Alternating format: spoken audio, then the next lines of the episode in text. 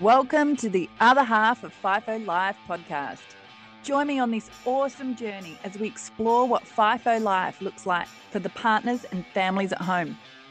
In this positive space, no topics are off limits as we chat to experts in their field as well as the average person living their best other half of FIFO life.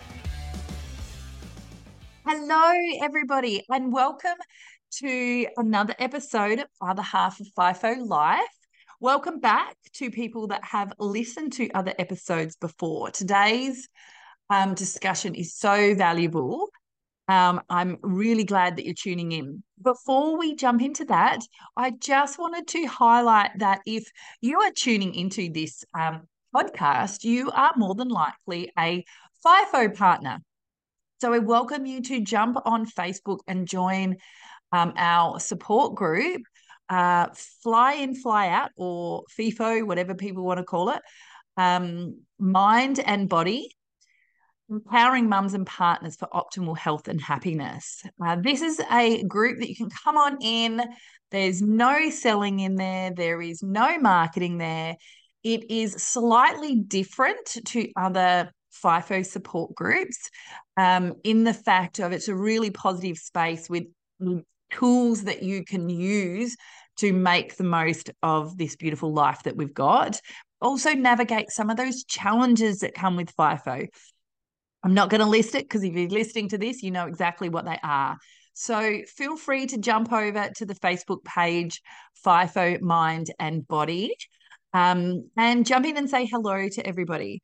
I'm going to stop jabbering on because I really am excited about this chat today with Noelene um, regarding sobriety, rural sobriety, but the information in this is applicable to anybody um, navigating their relationship with alcohol.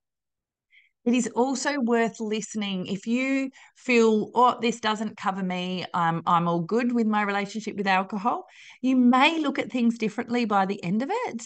But even if you don't, there is so much valuable information um, and concepts that Noelene discuss um, that we discuss in this podcast that may be applicable to your partner or your friends, or just making space for you to be that little bit more aware of some of the limiting beliefs that we have in society around alcohol. It's enough for me now. Let's jump on over to this fantastic episode with Noelene. Enjoy. Hello, everybody. I am so excited about our chat today. And I know that a lot of people will get a lot out of this, whether it's for you, your friends, your partner. Um, it, I'm very excited. So we're just going to jump right in. Nolan, can you please introduce yourself and tell us a little bit about you and what you do? Hi, Natalie. Thank you so much for having me here today. I am uh, the rural sobriety coach.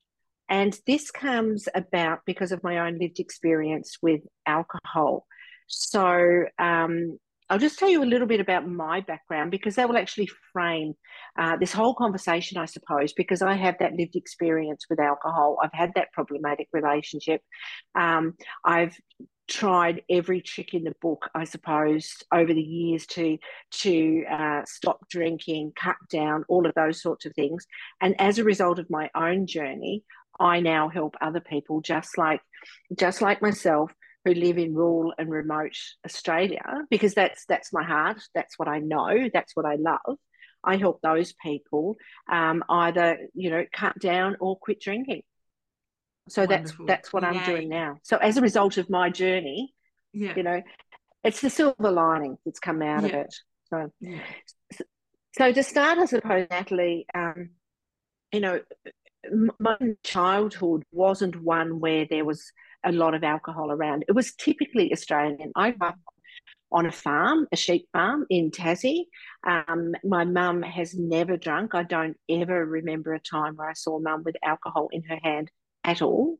Oh, um, that's interesting. But my, my dad does, you know, my extended family do, but it was never a problem. It was never excessive. But, you know, we had a beer fridge just like every other family in Australia, I think. Yeah. And so I grew up in a house where people would come to the house, the beer fridge would open. If you wanted to relax, the beer fridge was would open. But it what I never grew up thinking that it was problematic. Looking back now, I see it very, very differently. Well, I'm I, I see it. I'm more aware of the messaging that comes around that, and I know you and I are going to talk about that a little bit later. But my own journey, I suppose, um, has been one of loss, and it all started in um, the last year of high school uh, when my boyfriend was killed in a car accident. And um, that was the first major loss in my life. And back then, we didn't have the advantage of counselors or psychologists or people to talk to. It was basically just a kick in the pants, get on with it, you know, you'll be all right, get on with your life, um, sort of thing. And I don't think I ever, ever dealt with that loss well. Mm. So that was my first sort of uh, loss, I suppose. And then moving forward, um, my life became a series of losses. Um, I moved to Melbourne and uh, had a very serious relationship there. After six years, I lost that relationship. Then went overseas, like good old, you know, all good Aussies did back then, with a backpack and a two-year working visa.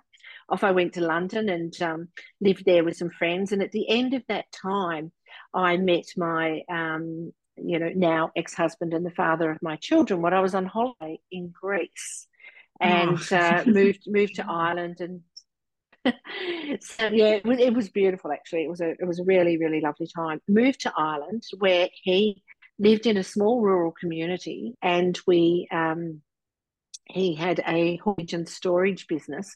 We ran that for very many, quite a few years, um, and then we lost that. You know, our um, our major client was owned fifty one percent by the Irish government and they put uh, mm. our major client into liquidation. Yeah, yeah, it was pretty huge at the time. It was the biggest liquidation in the history of the state of Ireland at the time. Uh, there's been a bigger one since, but you know, 650 people their job that day, and we lost our house, our land, our business. Um, um, my father-in-law died, and then our dog died not long after that, and um, we pretty much lost everything. And my children were one, two, and three at the time. So they were babies. And it was a very, very difficult time for both of us in our marriage and us as a family.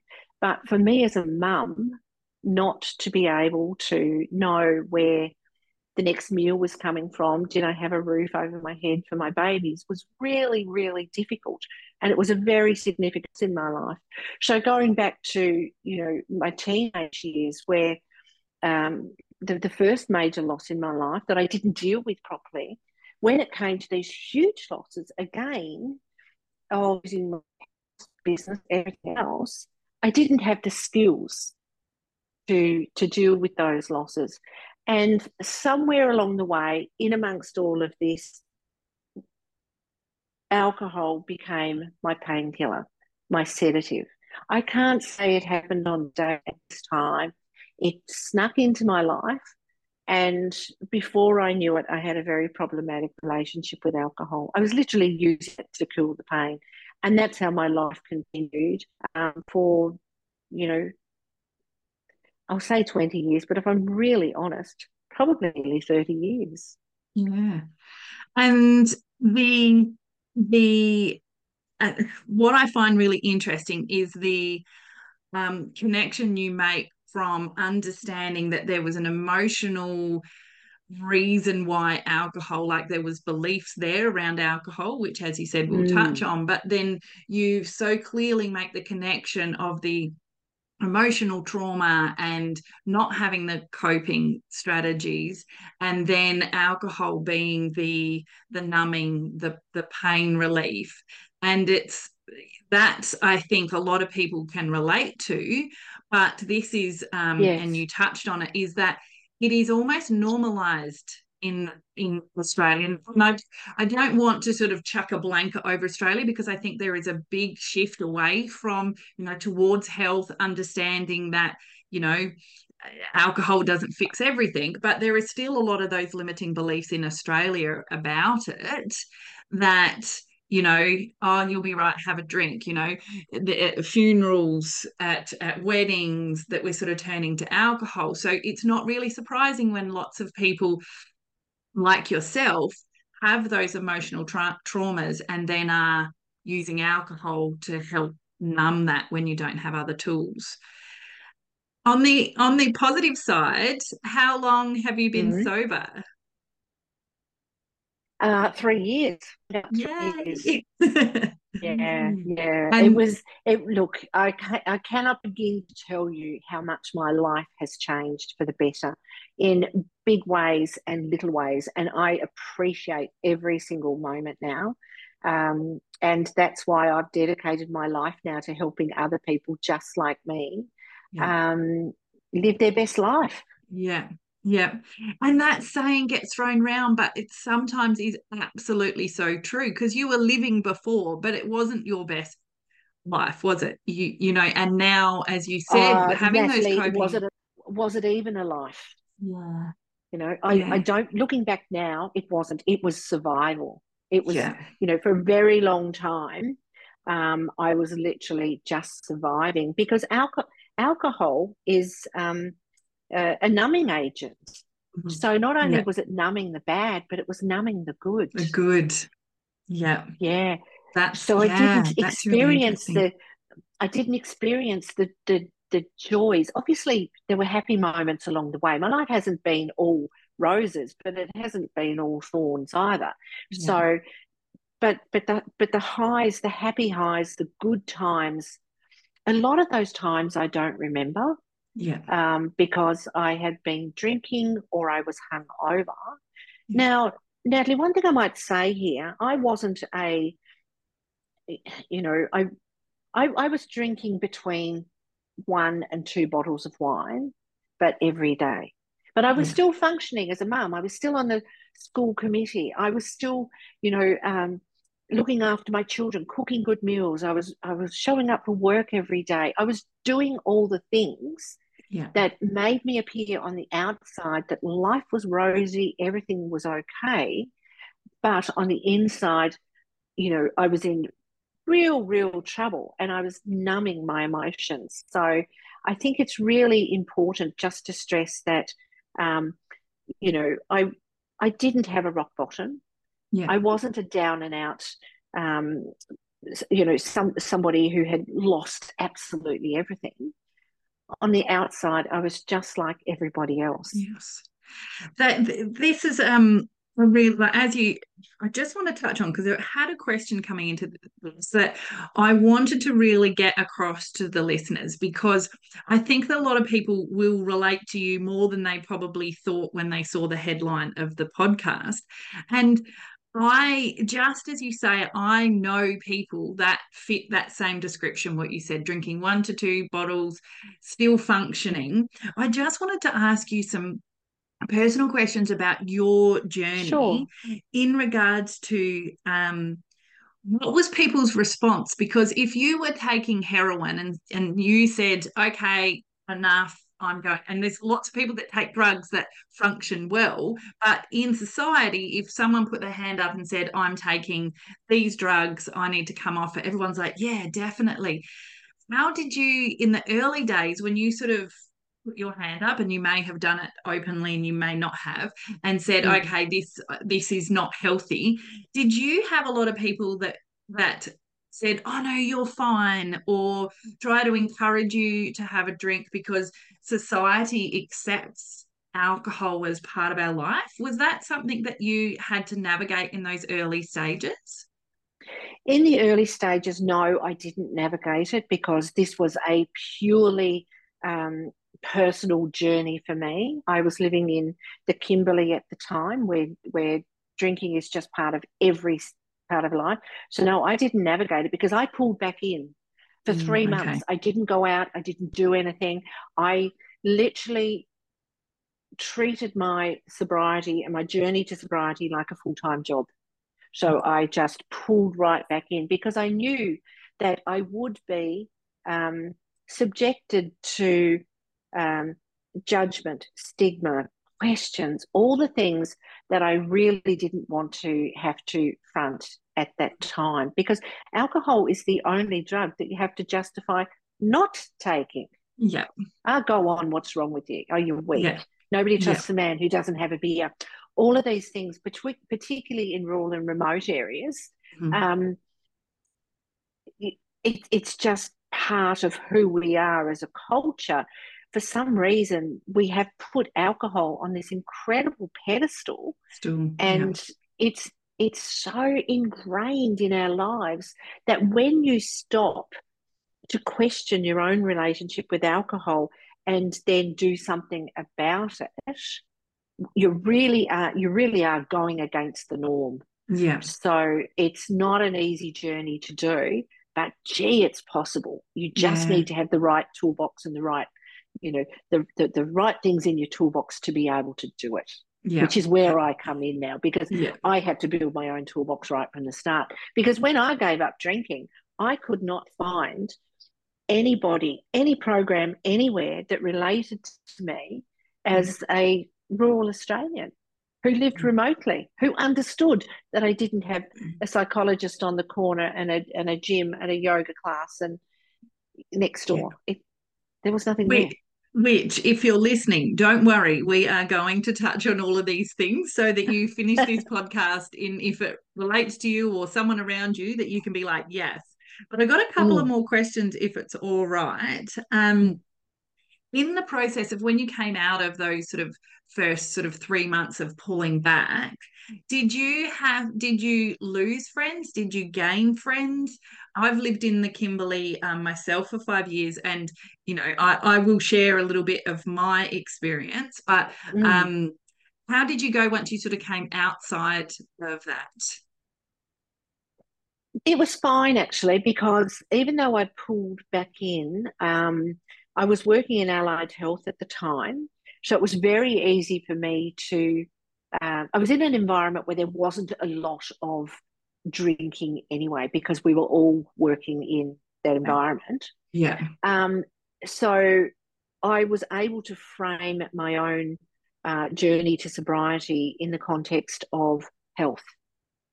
uh, of course, yeah. It was very easy for me to do that. Which is probably um, some of the tactics and that that people can use now that probably couldn't have used 10 years ago 20 years ago. They it, it, it, i think that i mean and i'm in the physical and mental health space so you know sometimes i can be in my own bubble and surround myself with people that think alike but i do think there has been an overall shift around health and it being okay to start to make those shifts. Having said that there is certainly still pockets in rural communities and, and in the city too I, i'm not taking away from that but obviously we we're more connecting with um, rural Yes. and FIFO where there is still that strong culture and it takes a lot of strength to actually sort of step up and say actually Mm. this is what i'm i'm doing um i did what did you find the hardest now i know this is completely unique to each person each per- person's journey but i would love to hear what what and we'll talk about the positives as as well in a minute but i would love Yeah. to hear what some of you what you found um most difficult and what your tips would be around um some of the challenges that you had Are- Are you asking about my actual uh, your your journey from um when I was giving Uh, up? yes yes Gosh, I think um, I I think one of the hardest things to deal with personally was my emotions. Because Yes. alcohol is a numbing mm-hmm. agent, I had numbed all the hurt, all the pain, all the trauma, all the loss, all every emotion was numbed down. So when I stopped drinking, and it did take a little while, it doesn't happen on day one or day two. You know, after after a few weeks, I started to feel again, and that was the really, really hard part for me. And but that's the journey. That's the work that you do when you make such a life changing shift to stop drinking alcohol. Um, if you know, if you if you have been drinking for a while, that's when the emotions start to come up, and that's when it's really, really important to have a toolbox with tools in it you know, of things that you can do, whether it's men- uh, supporting you uh, mentally and physically, emotionally. Um, having support systems around you is so very important because emotions will start to come up. And you touched on thoughts and beliefs earlier, Natalie. I had to deal with my, my childhood beliefs about the, the beer mm. fridge mm. coming open when when people people showed up, when people came over. Um, that was just one belief um, yeah. li- living living in the Kimberley, um, you know, I, I, stopped going to Cable Beach for sunsets mm. because. I'm hearing you. I'm I'm fully respecting where you're at in that space. It, it, yeah, for months I didn't see a sunset from Cable Beach because I just wasn't going there because it was all about the booze on the beach. Yeah, so it's really interesting you talking about not being able to see the sunsets on Cable Beach because I can mm. really relate. I started my FIFO journey when we were living in Broome. And at that time, we didn't have kids. My husband and I both had um, worked FIFO. I had come from tourism because that's what I was studying before I went into mining. And so tourism hospitality, like, you know, I don't have to explain to most people the relationship yeah. with alcohol there.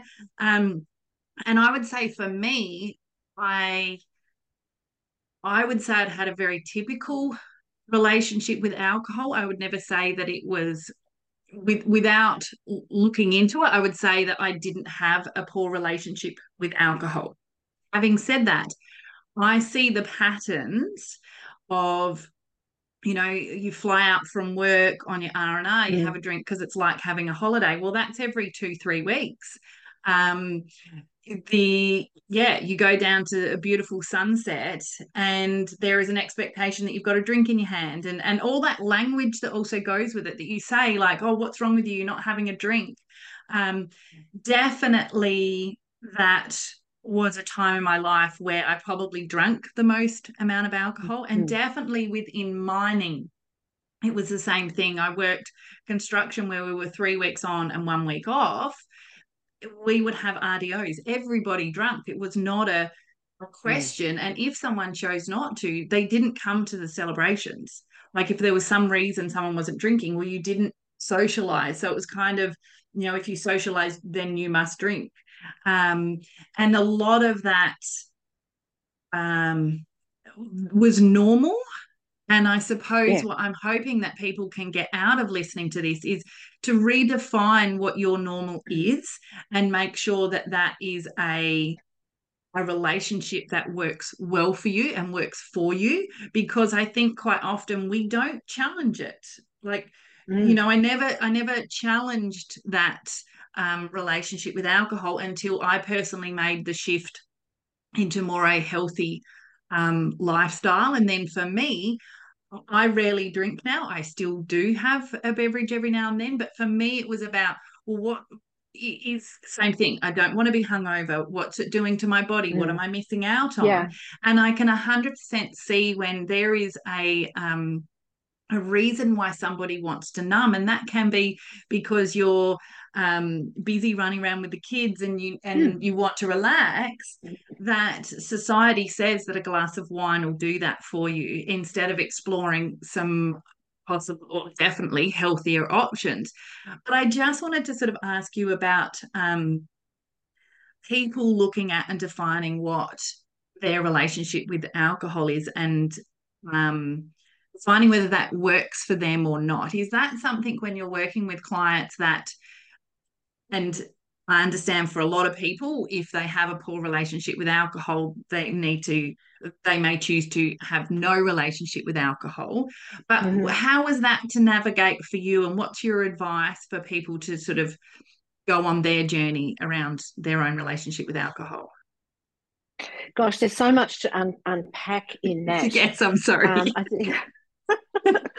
so I, I, suppose one of the things I probably should mention is I have also been that and am that FIFO partner at home as well. So I can relate ah, to yes. what you're talking about, you know, because my, my partner's in mining as well, which is what, what took us to, to, to Broome and to WA. So, you know, I'm coming at this uh, conversation today, Natalie, from all different directions. So I think what, what defines a poor relationship with alcohol, it is a very, very personal thing. And I think you know, labeling is really quite damaging because often people will say, I'd say, um, you know, um, I'm not an alcoholic. You know, I can give up for the weekend, so I can't be an alcoholic. But they might be drinking five days a week, two bottles of wine a day, or a carton of beer, or whatever it might be. Having a problematic relationship with alcohol is literally a scale. And it starts with somebody who has a glass of sherry at a wedding or somebody who gets to the point where they're over drinking to you know where they where they actually need um, uh, medical detox and medical support to be able to give up alcohol. But in between, I mean, there's a term now, now called the grey area drinking. Um, and everybody who drinks alcohol will fall on that scale somewhere between between the sherry and between between the rehab. So all of us um, will, it's a very personal thing as to where you fall on that scale. So there are things that I think it's really important to ask yourself um, about, you know, where you sit on that scale. First of all, are you asking yourself the question, am I drinking too much?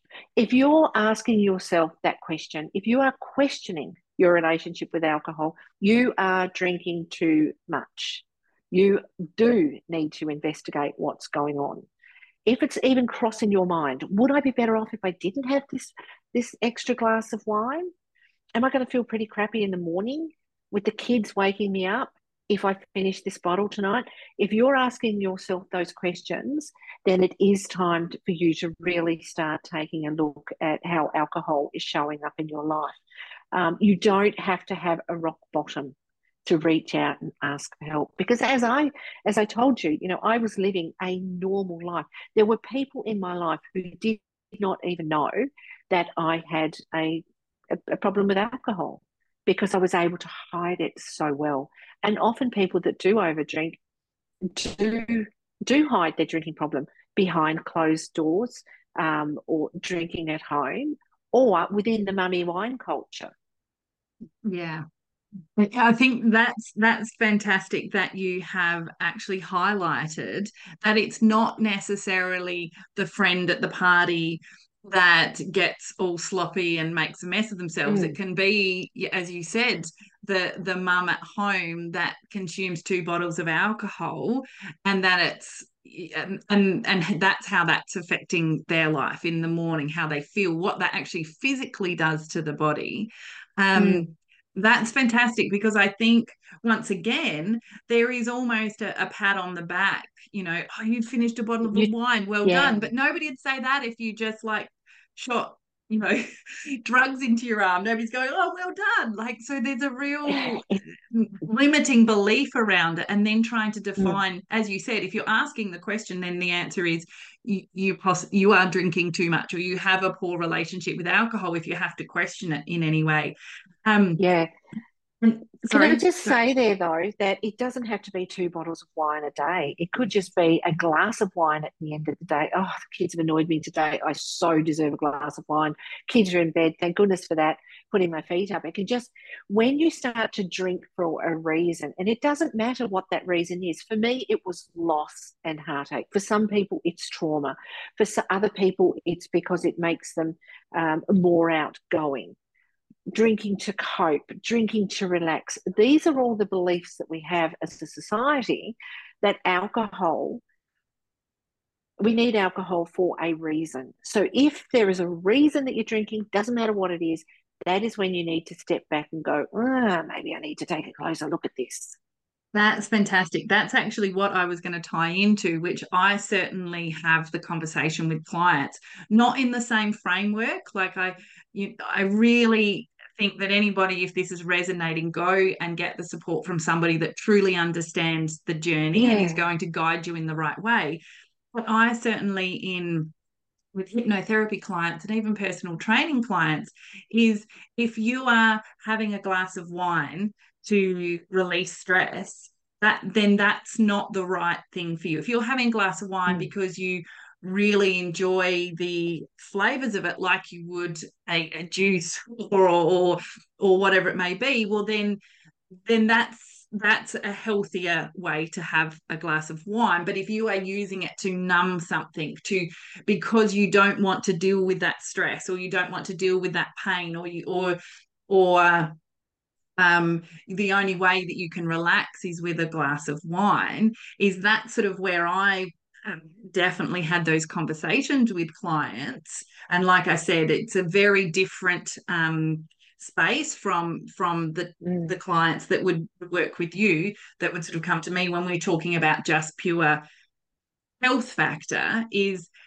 if we are stressed then then we need to meditate we need to go for a walk we need of to course. create healthier habits we yeah. maybe need to exercise like all of these things it, it, should never be met with a glass of alcohol. And that's mm. sort of the space that i see in in almost all of my clients. And i know that's a real broad but that is a reflection i think of of the society relationship with alcohol and what you're highlighting that it doesn't have to be like that. It shouldn't have to be like that. It shouldn't have to be. And a lot of the work i do is on on the beliefs around alcohol and you touched there on the taste of alcohol um, i drink wine because i like it you know we hear that all the time. I, I, I prefer this beer over that beer. Now, I I drank white wine, for example, and I used to tell myself all the time that I love the taste of a good Sauv Blanc. But I would put soda water in it, for goodness sakes, to water it down. Um, but I still managed to drink, you know, a, a, a, lot of a lot of wine, even with it watered watered down. But when you stop to think about it, you know, just that statement, I like the taste of alcohol. Nobody likes the taste of pure alcohol. The chemical composition of alcohol is the same as the chemical composition of what we put into our fuel tank in our car. You know, there is a reason why we put additives into it, why it is flavored. And that that is because it tastes so damn revolting that you would just throw it up. You wouldn't you wouldn't taste it. Uh, so you wouldn't drink it. So when we start to really drill down into that belief of, you know, I like the taste of alcohol, it's not the taste of alcohol that we like. It's the additive, it's the juice, it's the hops, it's every whatever else goes into into your glass. That's what you like, not the taste of alcohol. Yet we tell ourselves, I like the taste of alcohol. No, you don't. You like the taste Absolutely of what's put, it, Absolutely love that. Thank you, thank you for picking up on those words because that and listening to what you were saying and even listening to um listening to my own beliefs was really interesting as you were talking because 100% like alcohol mm. itself like if you went okay everybody in this room likes the taste of alcohol here's a shot of straight alcohol nobody would go oh yes that was brilliant. I absolutely loved it. But it is, I think, and I was listening to my own um, uh, beliefs, and this is what we'll go into a bit more that I want to talk to you about that we get mm. from when we're quite young is that yeah. going out to dinner and having a glass of wine and I go, oh, I really like, you know, I grew up in um Coonawarra down in, in the southeast. Like we're known for our full body oh, bread. Beautiful. Wine and country. so wine country. Yeah, and I live in the Adelaide Hills. Um, so I'm listening to me to my belief of I like the taste of alcohol, and then listening to my thoughts and going, well, hang on a minute, you're absolutely right. I mm. don't like the taste of alcohol. So what is that glass of red with a steak serving me? And I can see those patterns, those beliefs from even when I was younger, going, oh, you know, it, uh, something that adults do to sit down and have a beautiful, you know, steak. I grew up on the farm as well, grew up in the mm. country, and a, a, a glass of red, and that, that it's more the emotional um absolutely feelings that go with it and then the beliefs around the enjoyment and those that um, can't see i'm putting that in brackets the enjoyment of having a full bodied red is all actually beliefs that have been formed around my upbringing not necessarily because as you said like if if you have ever had a shot of something at whatever time of night nobody's going up there going oh i would love a shot we're putting all sorts of things in it as you said additives to make it taste nice and so actually challenging your thoughts on that and it's yes. also interesting for me because as i'm stepping have over the last sort of six years stepped back from alcohol, I'll quite often have a soda water. And I know for somebody that likes to sit down, have a really lovely meal with a glass of red, will be like, oh, I can't have a soda water, but understand exactly what you just said. They are actually limiting beliefs that you need this if you have this. Mm. So mm-hmm. thank you, because this is the whole point in what we're trying to say. These are limiting beliefs, they're not facts. And I want to That's exactly to- it and we just to... have to have the courage. Sorry, Natalie. We just have to no, have the courage to go against our culture, our upbringing, what we know, what we're taught, what we see every single day by big alcohol and their marketing. Mm. We need to go against that and have the yeah. courage yeah. to question our beliefs around yeah. a, a, around every part of alcohol. Yeah. And I think this topic leads perfectly into a question I wanted to ask you.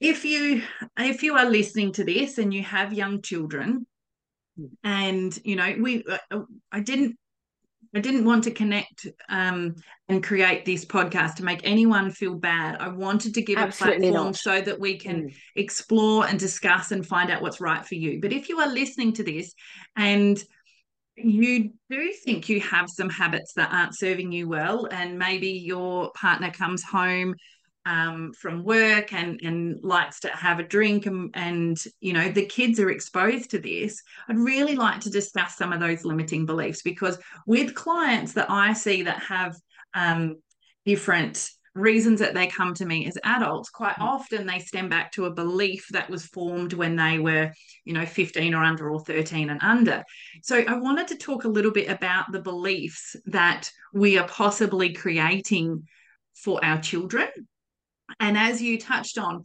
it, it's fine well mm, i'm listening to my own words um, there's not a problem until there's a problem. You grew up around it, and your parents wouldn't have thought they were doing anything, once again, in brackets, wrong. But when you had had trauma in your life, those beliefs were then a tool you used to numb. So.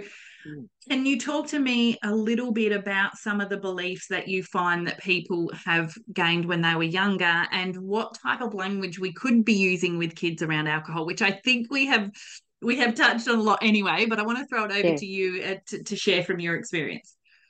Well, I think um, first of all, there are different. You know, it, it really depends on the age of the child. Um, you know, I know you, you've got you've got young children, and that is a different you know that's a different kettle of fish to teenagers for example where they're starting to explore their own relationship with alcohol. So I'll leave that for a minute and just come back to to uh, when kids are particularly young.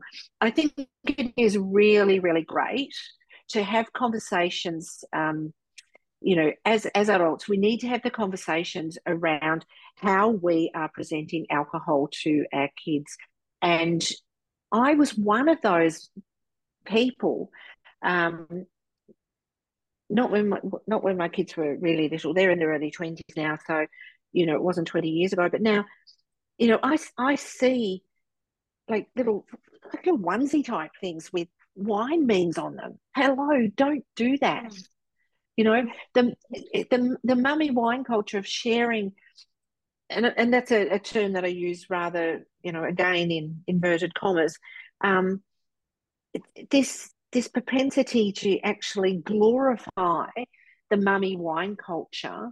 I drink because I have children. Yeah. Those sorts of things. That is what children are hearing. That is what children are seeing. They are then, you know, that that that one I see often, you know, I drink because I have children. What is that saying to the child? Yeah. Mummy's getting sloshed because because she's got me it's not a good message right and the other thing that i think is is the and this is coming from more the um health and wellness space, which I know definitely mm-hmm. overlaps um, with how you support oh, your clients. So. But is that by saying that you turn to alcohol to cope with stress or cope, you know, to unwind, is then also not teaching the kids how we actually deal with that properly. Because as you said in your own personal journey, you you hadn't had exposure to the to the best way of dealing with your trauma. But like i said it could be stress. It could be the best way to celebrate the best way to commiserate. In our culture it is so much around alcohol and actually creating and showing your children how to deal with these things in a healthy way. Mum stressed so she's going to go for a walk. Mum stressed so she's going to have a bar mum's stressed so she's mm. going to put on some music on all these other things before mum's stressed so she's going to have a glass of wine and i and i know and um, this will lead into the resources and strategies that um, you use quite often with clients can you mm. explain to um, us a little bit about some of the resources strategies and then even where people can connect with you and um, reach out if some of this is resonating with them. Okay. So I first I think the first thing that I want to say there about when I'm working with clients, I I come from a very, very positive approach. Now, I um, I, I, trained as a sobriety coach uh, through this naked mind, and some of your readers may have come come across that. But our approach comes from uh, it's science based, but it's also com- compassion led.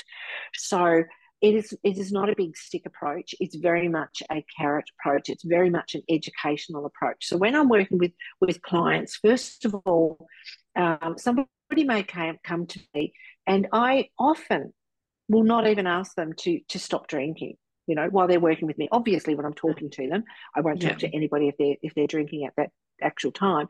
But many of my clients will come to me and they will still be drinking and we will we will go through the limiting beliefs and we'll go through the education about alcohol um, what our limiting beliefs are um, what alcohol actually is what it does to the body what it does to our emotions how it affects um, the hormones in our body and neurotransmitters where it's you know what um, uh, conscious beliefs we have unconscious or subconscious beliefs that we have around alcohol. We'll do all of that work before somebody even puts down their drink. And when it comes to putting down the, the, the drink, it often just happens naturally because you don't you don't actually um, I, I don't believe in a big stick stick approach. It's about just not wanting to drink again. Like I'm three years now without having had alcohol. Um, I don't want alcohol. I don't need alcohol. I no more want a glass of alcohol now than I than I want to go and get petrol out of the car and drink it. I just don't have any need for it. I am not anti-alcohol. Uh, my partner does still drink. Um, he has never been a big drinker, um, but he, I mean, I'm sure there's wine in the cupboard if I went and looked for it. It just doesn't occur to me to even think about it. And, you know, um, I've experienced um, just just recently, um, you know, another loss in my life. And uh, a fellow um, coach said to me a few days afterwards, I have to ask Noelene, did you, you know, did you think about having a glass of wine? And I just went, oh, no. It just did not even occur to me. And I was shocked when she asked me that question. And that's the approach that I take with my clients is just to, to educate them about the actual facts of alcohol the next step after that is we we talk about the emotion. So we start to dig into why somebody's drinking and those beliefs i like the taste. It makes me relax. I deserve it. Um, we i always have a glass of wine at the end of the day. Um, it's what my family have always done. It's Christmas time, I need a drink. It's sunset on Cable Beach, so I have to take a bottle of wine with me. All these limiting beliefs, and we start to unpack them one by one so that you actually start to think about them differently. And when you change your thoughts and you change your belief, that is when it is much easier to change your behavior. So it's actually quite a simple approach. Starts with the science, then how we feel about it, and then we take the action. Quite a simple approach, but it is a, it, it is work. It yeah. is work.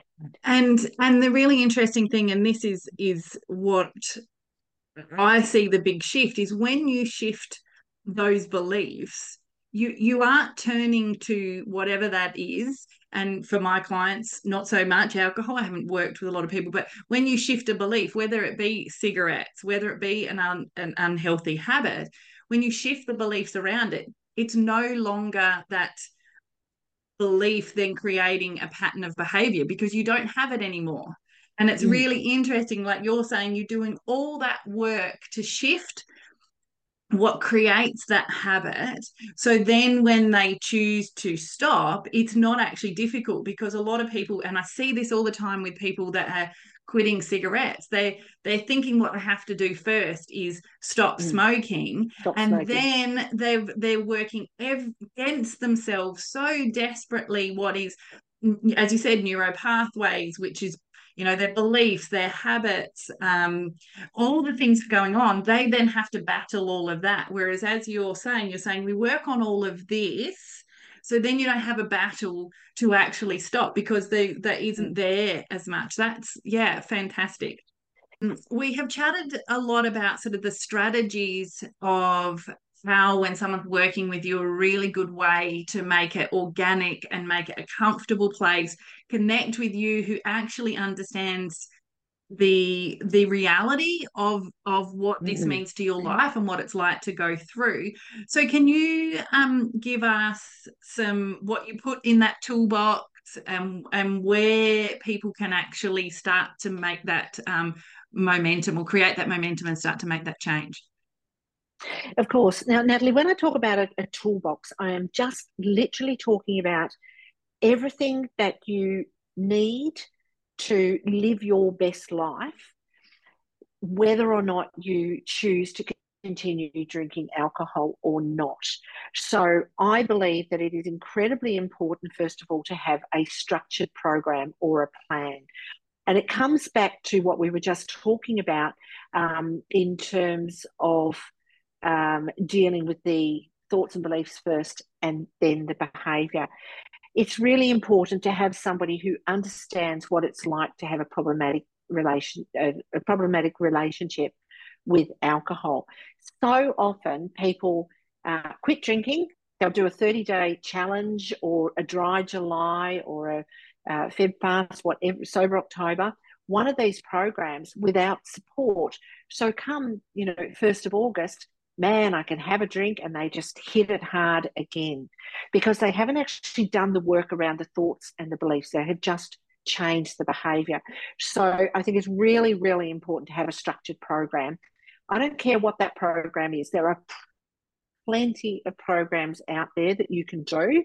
I happen to be a coach because I have lived experience. I know what it takes as a person who has lived in rural and remote Australia um, I know what it takes to to do this. It is so difficult to find resources in the rural space. So one of the things I'd put into your toolbox straight away is a structured program. Now, I, the second thing would be a community.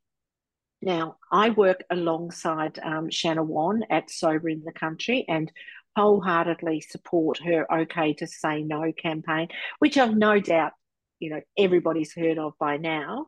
Um, I believe it is really important to be inclusive when we are around alcohol. Now, that could be, you know, a brunch with the mums from school, a barbecue when hubby comes home and everybody comes in. If you're serving alcohol, please just serve something else. Soda water, I love, as you say, but please don't expect that non drinkers will want to have warm orange juice and flat lemonade. Um, we are adults we are grown up. I actually remember going to a place in the Kimberley and asked if I could have um, something soft. I was offered a glass of water and it came in a plastic cup. Mm, yeah. And yeah, I so making thought, that space, really, oh, isn't it?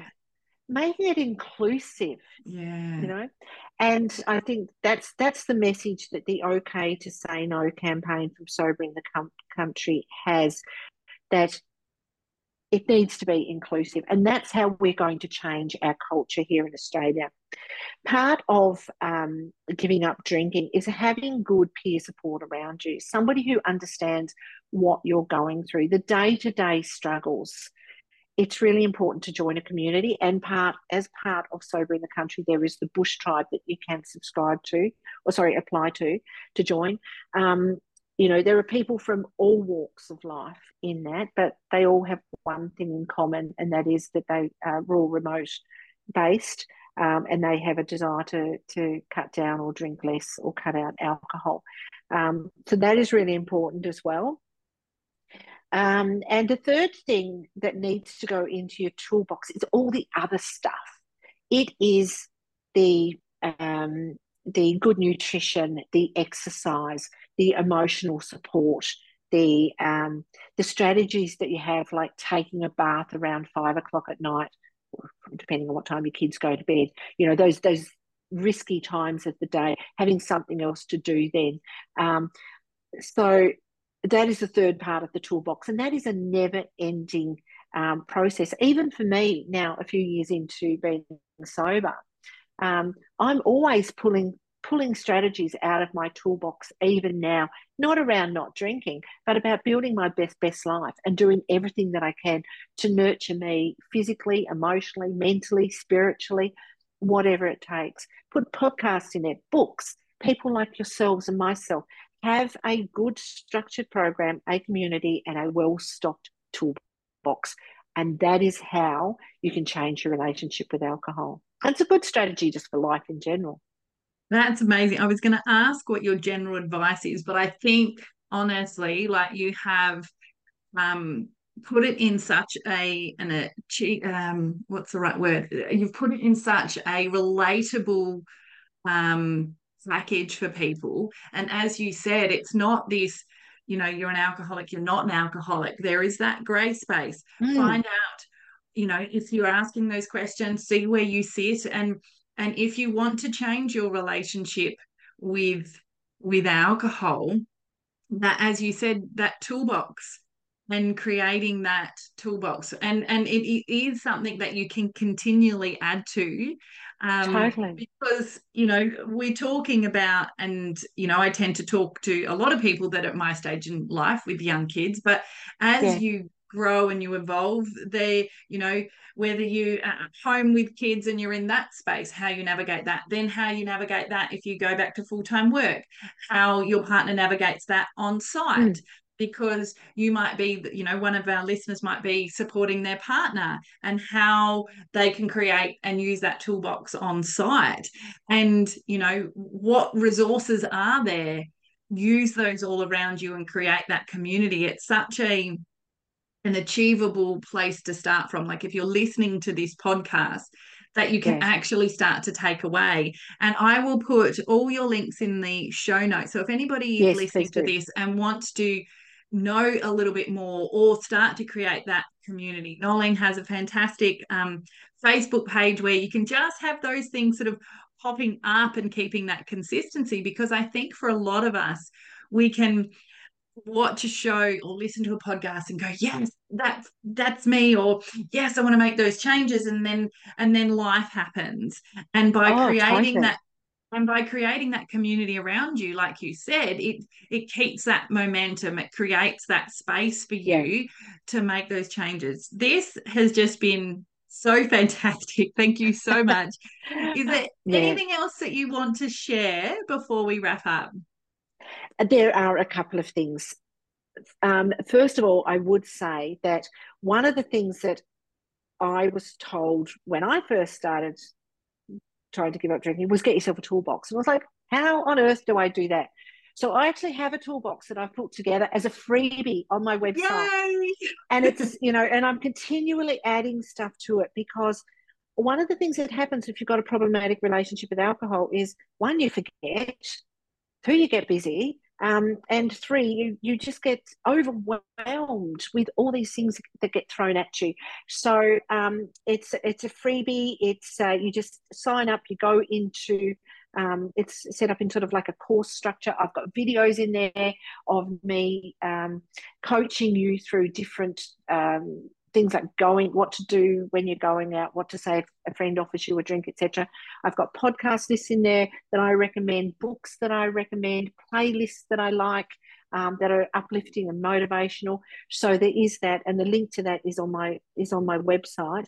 And the other thing I might say is that the one thing that we need to remember, and I'm, I'm sorry I'm ending on a bit of a negative Nelly note here, but the one thing that we need to remember is alcohol is a dangerous substance. And it's one of the few things that can kill you when you're drinking, and it's one of the few things that can kill you when you're not, when you when you give it up, if you don't do it well. So I actually work alongside Clean Slate Clinic, which is an incredible resource for those of us that live remotely or um, in the rural space here in Australia, where you can actually be assessed and go through a medically supervised detox in your own home. So, if you are drinking at a level that is um, dangerous, and I, I, would always recommend that, uh, you know, before, if you are drinking um, um, at dangerous levels or, or substantial levels, you check in with your GP first of all if you're in that category, we have that amazing resource at the Clean Slate Clinic, and I can put you in touch with the good folks there. They're beautiful people. Um, I know many people now who have gone through their program, which is the medically supervised detox. And then you can flip over to somebody like me, and we get cracking on the the thoughts and the beliefs and the behaviour. So it's a one stop shop. If I can't help you myself, I know where to send you to get that help. Thank you so much. And I don't think that you're ending on a negative. I think you're saying that here are all the resources. Here yeah. is some amazing people that can really help make these positive changes. And unfortunately, when we are talking about a poor relationship with alcohol, there are some negatives with it. But what you're saying is that there is such a community that is here to help you. So it doesn't have to be a negative in your life anymore and that i think is a positive. So thank you so so much. I really appreciate your time. Um, I definitely recommend that people at least jump over, even if this isn't you or your husband, that you mm. jump over and that you follow um, Noelene, because as I said before, I think that even if it's not you personally or your partner, this is a culture that we live in and that we can be yeah. all a part of changing that. And certainly, as we talked about kids, that we start to change some of our own language, even if it hasn't shifted into being a really negative thing. A lot of us still have language mm. and beliefs that are um, not necessarily what we want to pass over to the next generation. Or we also want to be creating that space, like you said, at gathering to actually think about people that choose not to drink and, and mm. be part of that change. Thank you yeah. so much. It has been so fantastic. Uh, look, Natalie, thank you so much. I really, I'm so passionate about what I do and passionate about helping people. This journey does not have to be hard it does not have to be hard. You, you know, you're not alone. There are so many of us have been there, um, you know, before. So thank you. Thank you so much for helping me get the message out there.